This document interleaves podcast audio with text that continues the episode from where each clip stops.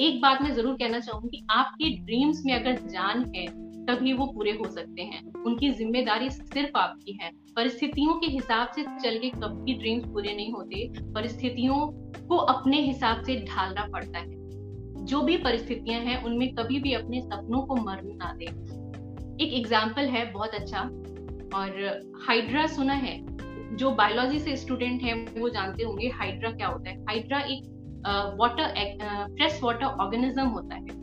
और उसकी क्वालिटी ये होती है, उसको आप कितने भी पीसेस में काट दो, छान दो पीस के, उसके बाद भी अगर उसकी एक सेल भी ज़िंदा रहेगी तो वो पूरा का पूरा ऑर्गेनिज्म अपने आप बन जाता है। रीजनरेशन की पावर होती है। आपके ड्रीम्स हाइड्रा की तरह होने चाहिए। आपके ड्रीम्स यहाँ पे नहीं होने चाहिए। आपकी आईज में नहीं होने चाहिए। आपके हार्ट में नहीं होने चाहिए।